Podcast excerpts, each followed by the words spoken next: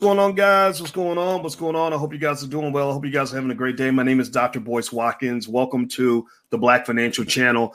Today, I want to talk a little bit about something that I just saw on the internet in Black Enterprise, actually, where they were basically we have Black CEOs, a group of Black CEOs of major corporations have made a public vow to create 1 million jobs for Black people in the next 10 years. These Black CEOs have come together and said, we want to help the Black community. And in the spirit of Black Lives Matter and everything else that's going on in the world, we have vowed to create 1 million jobs in the next 10 years.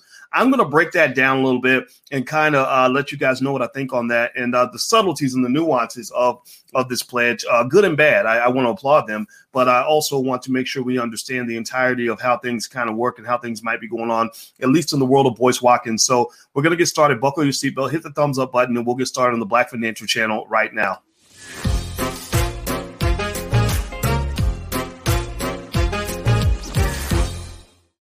Hey, what's going on? What's going on, DK and 1992 Denise and Debt Free Dad and Blair Coldfield? I see you in here. Charles Ingram, what's going on? Jordan Williams, hello. Welcome to the Black Financial Channel, theblackfinancialchannel.com. Theblackfinancialchannel.com is where we talk about daily financial news and commentary from a Black perspective. Now, here's the deal. I wanted to talk to you guys very quickly about this thing. I saw this thing where Black CEOs, it's in Black Enterprise, a bunch of major guys who are running major companies have made major promises to create millions of jobs, or at least 1 million jobs for Black people. First of all, I want to start off by applauding this, right? The paying attention to things like Black employment, Black wealth, potentially, things like that. That's a good thing, right? So everybody, let's clap. Also, as we move forward, don't forget this platform is Black First. We're B1. That means that we have to save ourselves before we can save anybody else. We must be one to be successful, and we are Black First. So we can't apologize for that. We have to look out for ourselves, and we don't look out for ourselves, and nobody else will. So if you agree with that philosophy, then put hashtag B1 in the chat. Hashtag B1 is the calling card to let me know that you're Black First. So I'm going to read some of this to you. And it's in Black Enterprise. Black Enterprise, a great publication, really good people. I met some folks at Black Enterprise. I like them very much. And here's what Black Enterprise had to say. They said a coalition of 37 CEOs across various businesses and industries are promising to create 1 million new jobs for Black Americans over the next 10 years. The collective organization OneTen, it's called OneTen, has announced that it will combine the power of these companies and hire and promote 1 million Black Americans over the next 10 years into family-sustaining jobs with opportunities for advancement. OneTen was founded by Ken Chenault, chairman and managing director of General Catalyst and former chairman and CEO of American Express. Ken Frazier, chairman and CEO of Merck. Charles Phillips, managing partner of Recognize, chairman of the Black Economic Alliance and former CEO of Infor. Ginni Rometty, executive chairman and former CEO of IBM. Kevin Sharer, former chairman and CEO of Amgen and former faculty member at Harvard Business School. Quote, "This is a moment for Americans to move past our divisions to come together and reach our full potential as a nation. Our country's workforce of the future will be an increasingly diverse one," said Frazier in a written statement. "Through the creation of 1 million jobs for Black Americans over the next 10 years, OneTen has the potential to address persistent intergenerational gaps in opportunity and And I can't even read the rest because it looks like Black Enterprise accidentally put an ad over part of the article. So love you, Black Enterprise. Y'all got to fix that, man. Come on. Can't read the whole article because there's an ad on top of the article. All right. Anyway, I've read enough to you. Did you get the gist of what was going on here? Give me a yes in the chat if you got the gist of what was going on. These Black CEOs have gotten together and said, we need to create jobs for Black people and opportunities for Black people. I like that very much. I like the intention and the spirit behind it. I think it's a great thing for the most part. Now, here's where the Boyce Watkins in me is going to have to come out a little bit. As you know, one of the things that we focus extensively on in the Black Business School is Black wealth. Black wealth is the number one priority of the Black Business School. All we think about is Black people, Black wealth, Black economics, everything from income to wealth to the different ways to build wealth. That's all we focus on. Now, most of you didn't go to the Black Business School. You went to the white business school, if you went to business school at all. Now, the white business school doesn't focus on Black wealth. The white business school, which might be Harvard, Yale, Stanford, Duke University, University of Texas, et cetera, they focus on white wealth. They focus on how do we build soldiers for our economic future? How do we make sure that our corporations and our community are doing extremely well? And a lot of Black people go to the white business school and they become great soldiers for white economic prosperity. So unfortunately, inadvertently, And I say this as a man who's taught in white business schools for a big chunk of my life. I taught at University of Kentucky, Indiana University, Syracuse University, The Ohio State University, et cetera. At these white business schools, the problem is that you're not really sort of solving long-term economic problems when you go to the white business school. What you're doing is you might be solving some of your own economic problems, but you're not solving economic problems for the Black community. Let me tell you why. Here's why. One time I was visiting Indiana University. You know, the Black woman, the beautiful Black woman who's given me the honor of accepting my hand in marriage, Dr. Alicia, and I were doing a tour. We do a pilgrimage every year. We go back to Indiana University where I met her. I met her in the cafeteria. I literally, I swear, I'm not making this up. I saw her across a crowded room, and she was the prettiest thing I'd ever seen in my life. And I went over to talk to her. And so we go back every year to say, I proposed to her, I proposed marriage to her in the same place that I met her. And I walk across the room to meet her. And so every year we go back to Indiana for a pilgrimage to just, you know, check out the old stomping grounds, stuff like that. So I saw this sign that said, I went to the business school where I was a graduate student, and I taught some classes there. And I saw this sign that said something like, this building was dedicated by Caterpillar. And what I thought about was, I said, this is interesting. So Caterpillar gave, millions of dollars to build this building. Why would Caterpillar just give money away? Capitalists don't give money away. That's the opposite of capitalism. Capitalism means you keep your money, right? You get rich by keeping your money, not giving it away. So why would they give their money away? That doesn't make much sense. So I thought about it. I said, I know why Caterpillar gives millions of dollars away to build buildings on campuses that are not their own. It's because they're saying to the school, hey, we'll buy this building for you if you will send us economic soldiers that can build our company up for the next generation. When you hold recruiting sessions for your best students, your best and brightest of the next generation, we want to be at the front of the line so that we can get access to that human capital. The same way you go dig for diamonds in Africa, the same way you might drill for oil in Saudi Arabia, or the same way you might go and get, wood and timber out of Thailand or something. We're going to come to this school because you got the best and brightest in terms of how we do business in our community. And we want to pluck at that crop so that we can actually flip that, right? We can take the raw meat and flip it, cook it, and turn it into something that's sellable and generate a profit margin and build wealth for ourselves and for our corporation. Good plan. Excellent plan. Here's the problem, though. Black people aren't really usually a productive part of that plan. Now you're in the plan. Don't get me wrong. Like, you're part of the plan. You're a cog in the wheel, right? You are a resource that is necessary and utilized in that process. Where you come in is you go to the white business school. First thing you do is you go $250,000 in debt, right? Or $100,000 in debt, which half of all Black college graduates cannot repay their debt. I don't know if you guys know this or not. It's very important for you to understand. Half of all college graduates are in debt, probably to an institution that was not run by Black people. So that right there is a multi-multi-trillion-dollar wealth transfer out of the Black community, just so we can start there. But then you get this piece of paper called a college degree, a license. And this is not against college, right? All of our kids are going to college, by the way. So if I say college is bad, then I'd be a hypocrite for saying that. But you get a piece of paper that then gives you the qualifications to go to Caterpillar or to a corporation and to get a job, right? So you go into that economic system. Now, the problem, though, obviously, is that the economic system was built on white supremacy. It was built.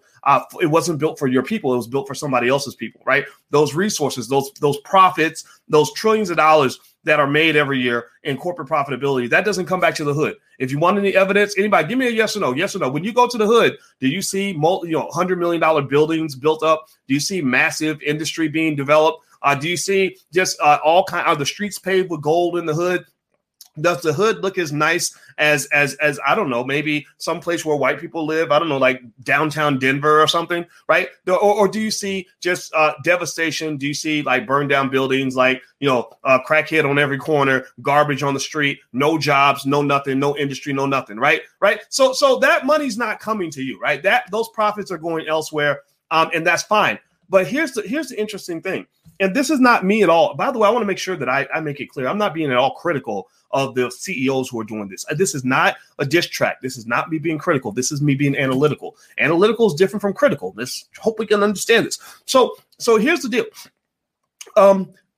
When they make a pledge and they say, we're going to hire 1 million Black people, in the next 10 years, I need you to be clear and understand that while this certainly does have some benefit for you, it certainly has far more benefit for them, right? It has some benefit for you, but a lot more benefit for them.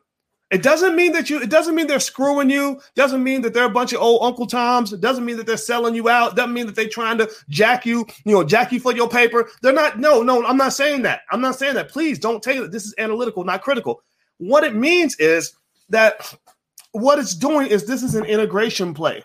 You see, we've been led to believe before. Most of us never read books like Powernomics, right? Or Black Labor, White Wealth, books by Dr. Claude Anderson that break down precisely how your wealth got to where it is right now, right? Because Black folks been getting jobs for corporations for a very long time, and there's very little evidence to say that our wealth levels have actually gone up because of that, right?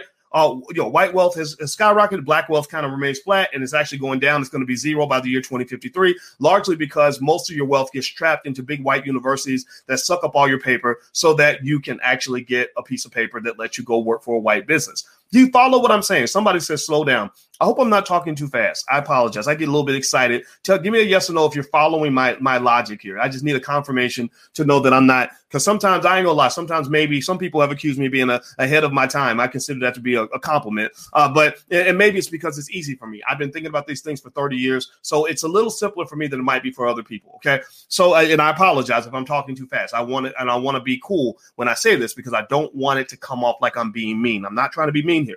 So here's the deal.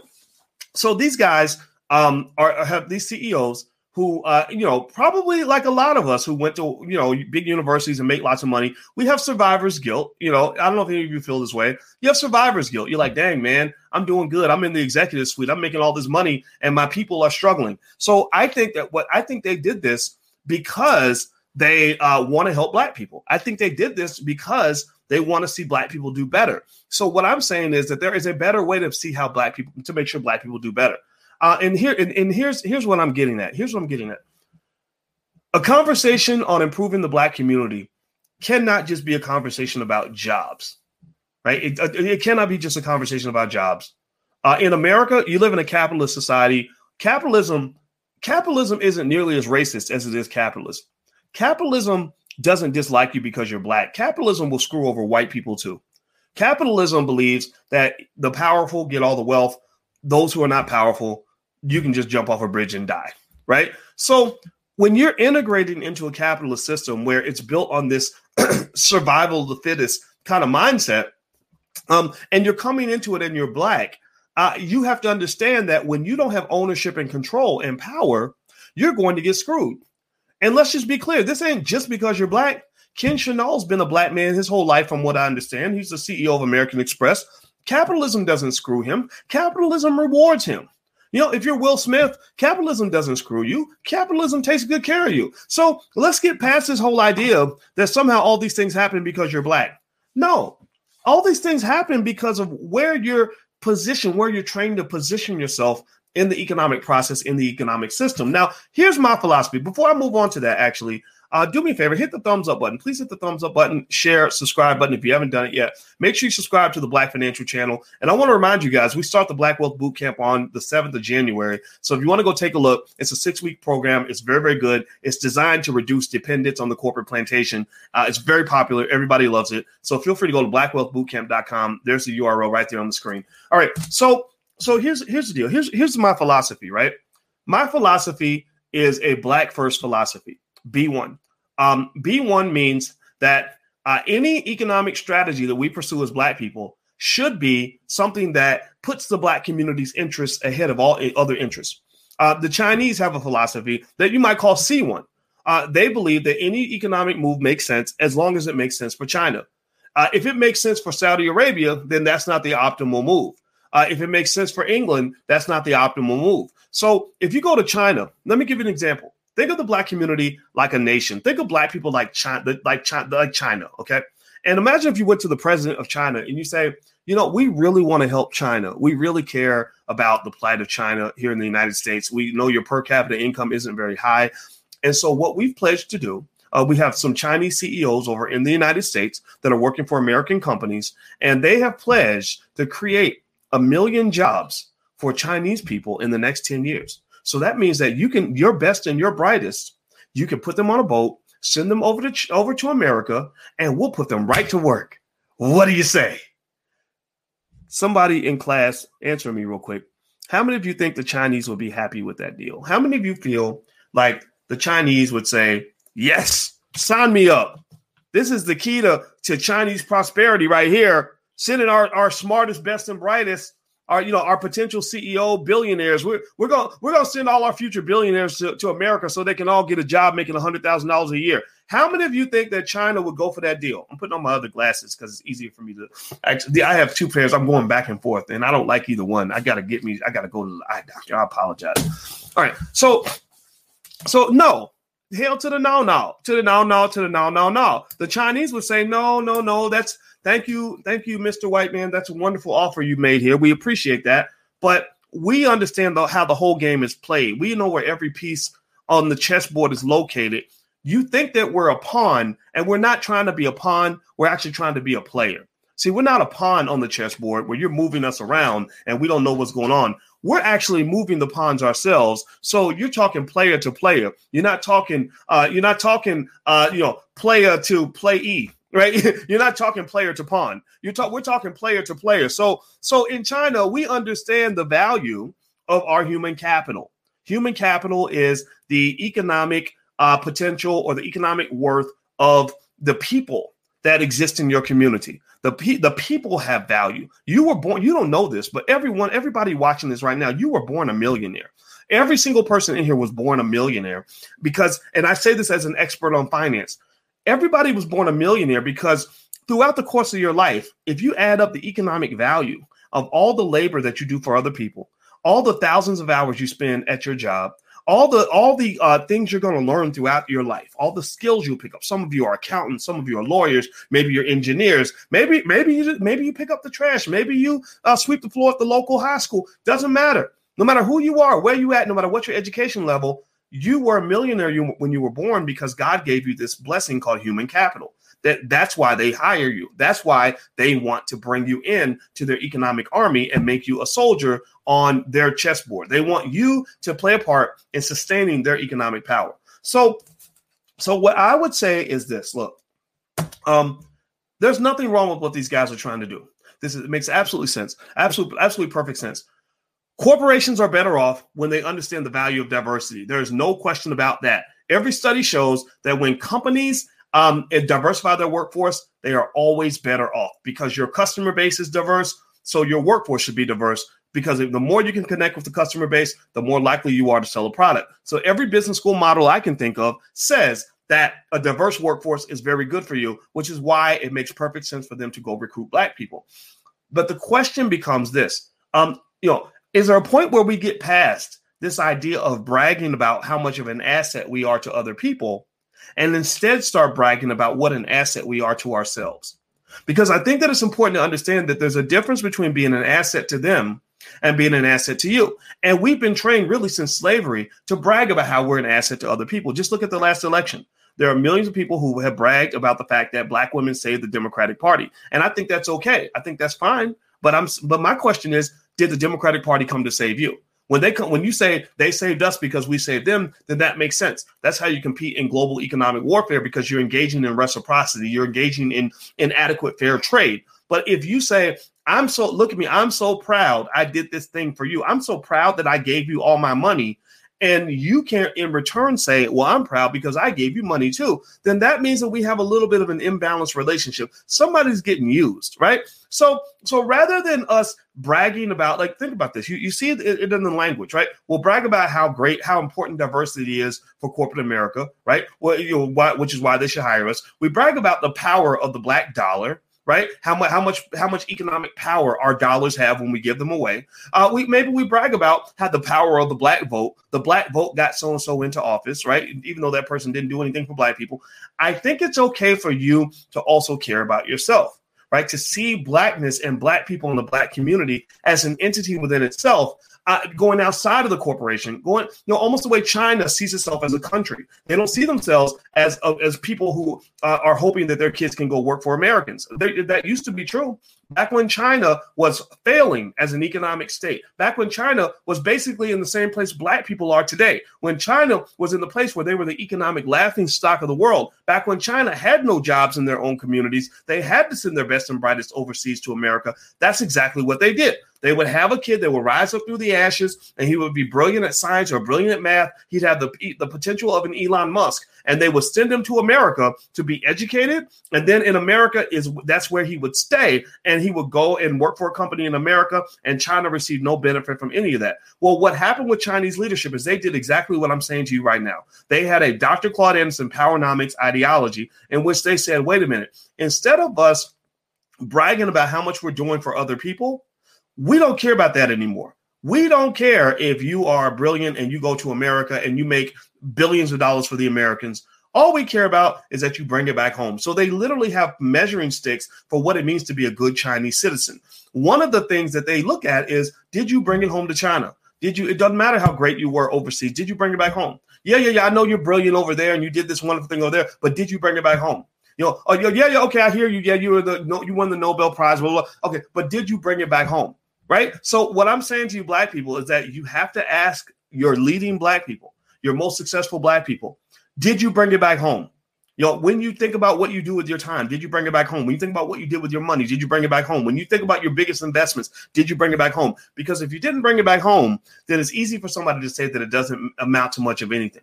Okay, so anyway, do me a favor, hit the thumbs up button, hit the share button, hit the subscribe button, also hit the notification bell. Make sure you subscribe to the Black Financial Channel. It's very, very important. And also, I want to remind you guys that next week we're doing the Black Real Estate Weekend, the weekend of the 19th. We are bringing in real estate experts from everything from buying your first home to buying multifamily property to buying commercial real estate to tax lien selling, all these things. They pretty much have experience, hundreds of years of experience between all of them in all facets of real estate. And we're going to do that for the whole weekend, Saturday and Sunday, on the weekend of the 19th. So you can go to blackrealestateweekend.com if you want to join us. That's blackrealestateweekend.com. The URL is right there on the screen. All right. So one thing I'll say is this. Look, when you say that you want to hire 1 million black people, I don't think that's a bad thing. You know, I remember when I was in college and I actually was the number one finance student on the entire campus and the number one black student. Like I did everything that I thought I needed to do in order to be successful. I did all those things.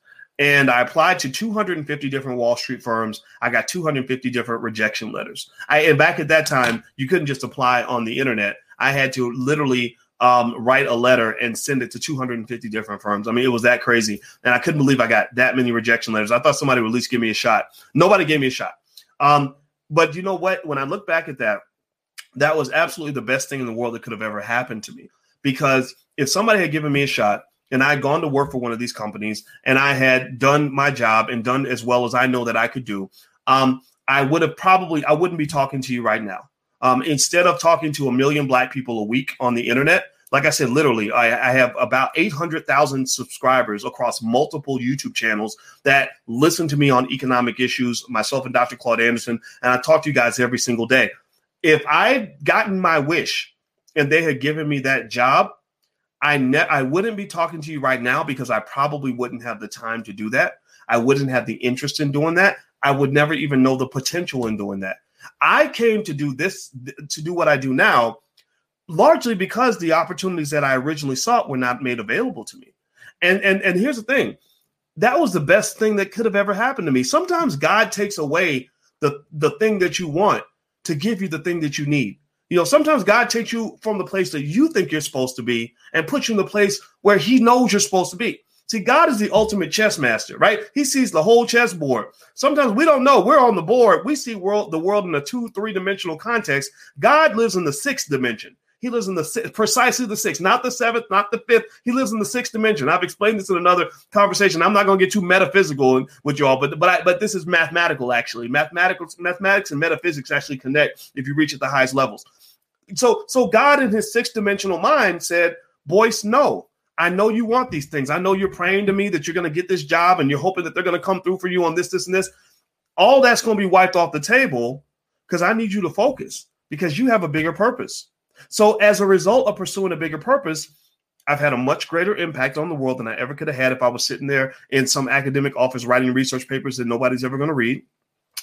I have been all around the world to tons of countries and cities and places all over the globe speaking to my people about economic empowerment. The money has been very nice in everything that I've done. I'm not going to talk about that because I don't believe in bragging about money, but I'm not broke, and I wouldn't. There's no job you can offer me now, including president of Harvard University, where they could even come close to paying me what I'm actually able to make as an entrepreneur. There is also the fulfillment and satisfaction of knowing that I have been able to do things that have transformed my community for the next several generations on a massive scale. You see, the thing that you have to understand, here's what I'm getting at here, and I get long-winded, but it's for a good reason. The thing you have to understand is that when you're in an epic battle as a community to really develop your community at a very high level, that level of development, it doesn't come through symbolism. You know, they give you a lot of symbolism because symbolism doesn't mean anything. It means a little, but it doesn't mean much. It doesn't come through one-offs. You know, like one black man getting a job has never saved a community. Like, you know, or even a million jobs. A million employees is not the same as a million business owners. A million employees is not the same as a million business owners. A million employees is not the same as a million investors. A million employees is not the same as a million people that own real estate.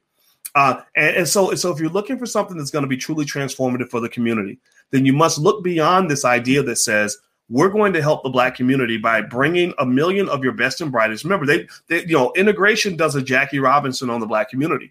They don't go after everybody. They're not going after the average mediocre kid. They're going after the kid that's at the top of the class. They're going after the kid who in another reality would have become a billionaire. He would have built $1 billion company and employed tens of thousands of people. So that kid does not need a job. That kid needs capital. He needs capital. A kid who has a potential to be a Jeff Bezos doesn't need a job. There is no job that will pay Jeff Bezos what he needs to be worth $275 billion. That kid does not need a job. He needs capital so that he can hook everybody else up. Capital allows him to take his talent and his brilliance and to scale it so that it impacts the lives of millions of people.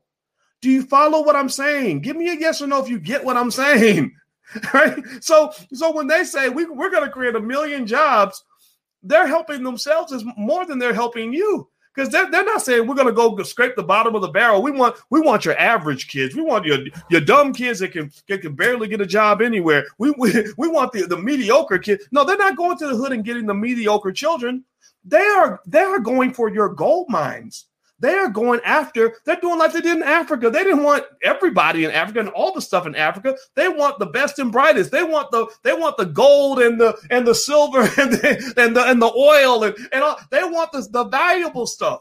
So you think they're doing you a favor. You say, oh my God, they took our most brilliant kids and let them all go work for American Express. Well, then that's a big win for American Express, and it's not a win for you because all your job creators have left, and now your hood is an economic desert.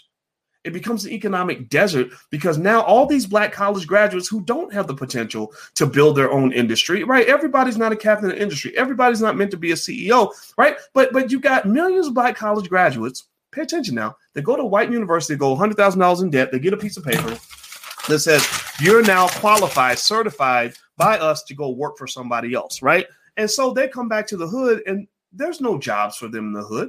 There's nowhere they can work. So the only thing that they can do at that point is go across town and hope that they can be that one out of 20 Negroes that gets hired by that corporation. You see, white corporations don't have enough jobs for all black people. That's why right after slavery, the overwhelming majority of Americans, including white people in the North, the overwhelming majority of Americans did not want the slaves to be free. The reason they did not want the slaves to be free is they said, we don't have enough jobs for these people. What are we going to do with these people? Every white man can't go build his own business. There's millions of mediocre white men who need to go work for the extraordinary white men. The mediocre white men, they can't build their own companies necessarily. So they're like, okay, I'm going to join with all my buddies and we're going to all go down and work at the slaughterhouses, or we're going to all go work at the factory, or we're all going to work over at Chipotle or whatever. And because the smart guy created this business and he can hire us all, right? So the question is, where does the average black person go? That mediocre kid who doesn't have the ability to start his own business and make millions of dollars, where does he go when your leaders, your economic leaders, your intelligentsia, if you want to call it that? I hate that word, but because it sounds elitist. But when your best and brightest, your economic superstars have been folded into literally a shadow of themselves. Like what? How would the black community look? Let's just use me as an example. I'm hesitant to do this, but I'm going to do it because I can't think of a better example at this point. What kind of world we live in if you took me and say Dr. Claude Anderson and folded us down and made us into little employees and gave us a nice cushy job somewhere and bribed us with just enough money that we would forget about the black community? Think about how many millions of people will be impacted, because I see the numbers and I know for a fact that we're consistently communicating with 1 million black people every single week. So what I'm saying to you is that you got to see the big picture. That's my point. You got to see the big picture. Black economic development is not going to be created by 1 million more employees. Black economic development will be created by 1 million entrepreneurs. Black economic development does not come from offering jobs. If they really want to help black economic development, they will give access to capital to those black men and women whose dream is too big, too grand, too great, their talent is too extraordinary to sit in as somebody's employee with a white supremacist corporation with a glass ceiling where they're only going to get so far anyway, because maybe they don't fit in with the white boys. Maybe they fit in better with the brothers in the hood. And ain't nothing wrong with a black man who fits in well with the brothers in the hood, because the brothers in the hood need love too, right? There's nothing wrong with that. Right. But instead, you get black folks who rise through these systems and they feel somehow that that black folks are less than that. If I come in and I do things black people do, speak the way black people speak, believe the things black people believe, that somehow those beliefs, those values are less than the values of the people who are paying me $100, $200, $400, $500,000, $1 million a year to do this job. No, there is no less than. It's just different. In their space, you're less than because that's not your space. But in our space, you're greater than because this is your space. If I'm Chinese and I'm working with a bunch of Russians, then being Chinese is less than because I'm in a Russian space. But if that Russian goes to China, then the Russian becomes less than because that is an environment built for Chinese. So I ask you as African-American people, foundational black Americans specifically, those who great-great-grandfathers and great-great-great-grandmothers worked on the plantations, what space is built for you? What economic space is built for you? When you are a young black college graduate and you come out with flying colors, straight A's on your report card, and you come out with a degree, what space can you go to where they're going to look at you exactly the way you are, with your natural hair, with your swag, with your love for rap music, and or whatever it is that you bring, whatever type of blackness you bring to the table, and they say, this is your space. You don't have to be a chameleon. You don't have to do the double speak or the double consciousness or whatever. That you're not going to have daily microaggressions from white people who don't understand who you are. What space is built for you? And I'm just here to tell you that those spaces are not for you. They're not for you. And you shouldn't have to make a decision to go into dire poverty just because you can't stand to be in those spaces. But in order for that to not happen for the next generation, we must build better spaces for them. And you build better spaces, not with employees. You build better spaces with entrepreneurs and wealth builders. You build better spaces with investment. You build better spaces by having a grander vision that's built on the development of systems and delegation and institutions. Institutions. That's what you lost during integration. You lost your institutions, right? Your institutions are the places, that's where you go to work. That's where you go to school. Right? You don't have institutions because they convinced you to let go of all that so you could go and be a part of their institutions where you really weren't welcome. It's bad enough. If I'm a grown ass man, let me just say I'm a grown ass man. I'm going to just say that and make that clear. As a grown man, imagine a lot of y'all, everybody in here who's a grown ass man or grown ass woman, raise your hand. If you've grown, raise your hand. As a grown man, if I had to leave my house and go live with my best friend, it would be terrible. It would be absolute. Like, I couldn't even do it. I'd rather be homeless than to have to show up to my friend's house and be like, hey, man, look, you know, me and my family having a hard time. Can I come stay with you for a while? You know, man, you know, and he's like, well, all right, man. Well, you know, we ain't got no extra space, but okay, well, sure, man. Yeah, you can you can stay in the basement, right? Okay. Well, how long you gonna be here? About a week or two, 2 weeks. Nah, man, I ain't got nowhere to live. You know, like, I'm gonna just be here indefinitely. Can I just live here, right? Think about how awkward that would be, right? I mean, how pathetic would I look if I had to do that, right? But that's what integration did. Integration was where you let go of your house and you went to go live with somebody else. Now, here's the thing. In the example I just gave you, I talked about going to live with my best friend. Now I want you to go further. I want you to imagine this. Imagine if instead of going to live with my best friend, I had to go live with my worst enemy. Like, imagine calling up your worst enemy. Think about somebody that really hates your guts, somebody that just thinks you ain't nothing, that's mad at you, been mad at you for 5-10 years, talks bad about you, hates you, hates your kids, hates your spouse, hates everything that you have anything to do with, and has sabotaged you your whole life, right? And imagine having to go to that person and ask that person for a place to live. Imagine that. I want you to imagine that. I'm making a point here. That is what Black people had to do when we went to go sit up under white people. These are the very same people, not all of them, but the very same people who are the descendants of the people who used to lynch and rape your grandparents, who forced them into bondage for their whole entire life, who would spit on the Black kids when they rolled by on the school bus, who burned down entire Black communities like Black Wall Street, who would shoot a Black person on sight and not go to jail for it. Right, who did unspeakable things? Who would, put Black babies down in Florida, put the Black babies in the alligator cages, and use the Black babies for alligator bait, right? And you want to go live with those people. You want to go and make yourself economically dependent on the people who come from that tradition. I'm not saying all white people are bad. I'm not saying that at all. I'm just saying that these are facts. These are facts. And what I'm saying to you is that anybody who's got a lick of common sense is not going to want to put themselves in that position, in that situation, even if the situation looks good. Even if your enemy says, I'm really sorry, I'm going to pay you well, but I need you to quit your job and come work for me. Even then, you'd probably say, nah, I'm good. Thank you very much. I'm okay. Right? So when I see initiatives like this, where the Black CEOs, who probably don't know any better, I mean, they seem like good people, right? I'm not saying that they're doing this for bad reasons. And some people may need those jobs. They can have how about this? You can have all the mediocre Black people, like all the Black people, not even mediocre, even some of the good ones, right? Any Black person who doesn't want to be liberated from the corporate plantation should go work for you. Any Black person who just doesn't feel inspired to own assets or to build wealth in a significant way or to start a business or hire other Black people, maybe you can have those people. That's fine. Whatever, right? But I think that when you're talking about these talented 10th, these really smart Black folks that come out of your community, a lot of y'all got these seeds in your own family. Some of your babies are brilliant. Some of your babies have the potential to be billionaires. And what you have is a very serious job of cultivating that genius and making sure that it reaches its fullest potential. Some of you, unfortunately, some of us, because of our limited thinking, we stunt the growth of our babies. Your baby is thinking he wants to become the next Jeff Bezos and build $1 billion company, and you tell your baby, no, that's too big of a dream. You need to go get you a job, right? So I really would encourage you to do this. Just don't sell your babies off cheap. Don't sell your babies just because white people are willing to pay a higher price for them, or they're willing to accept more of them under their umbrella.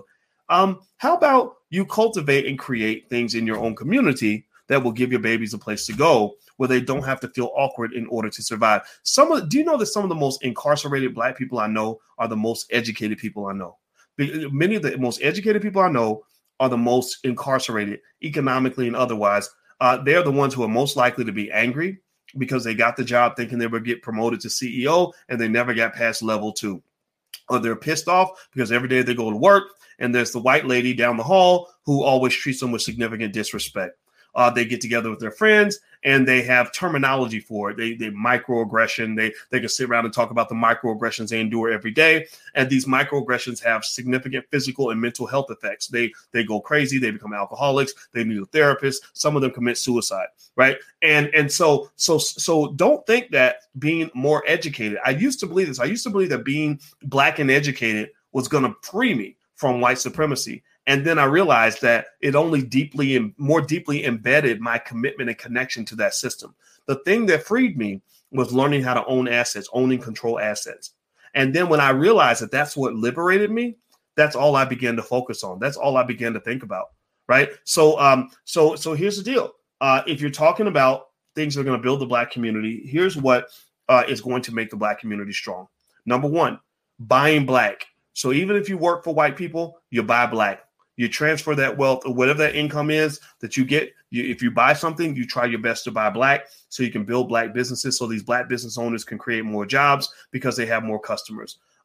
Number two, you invest in everything. You invest in things that are Black. You can also invest in things that are not Black. It's OK. They owned you for 250 years. You can own them, too. Right.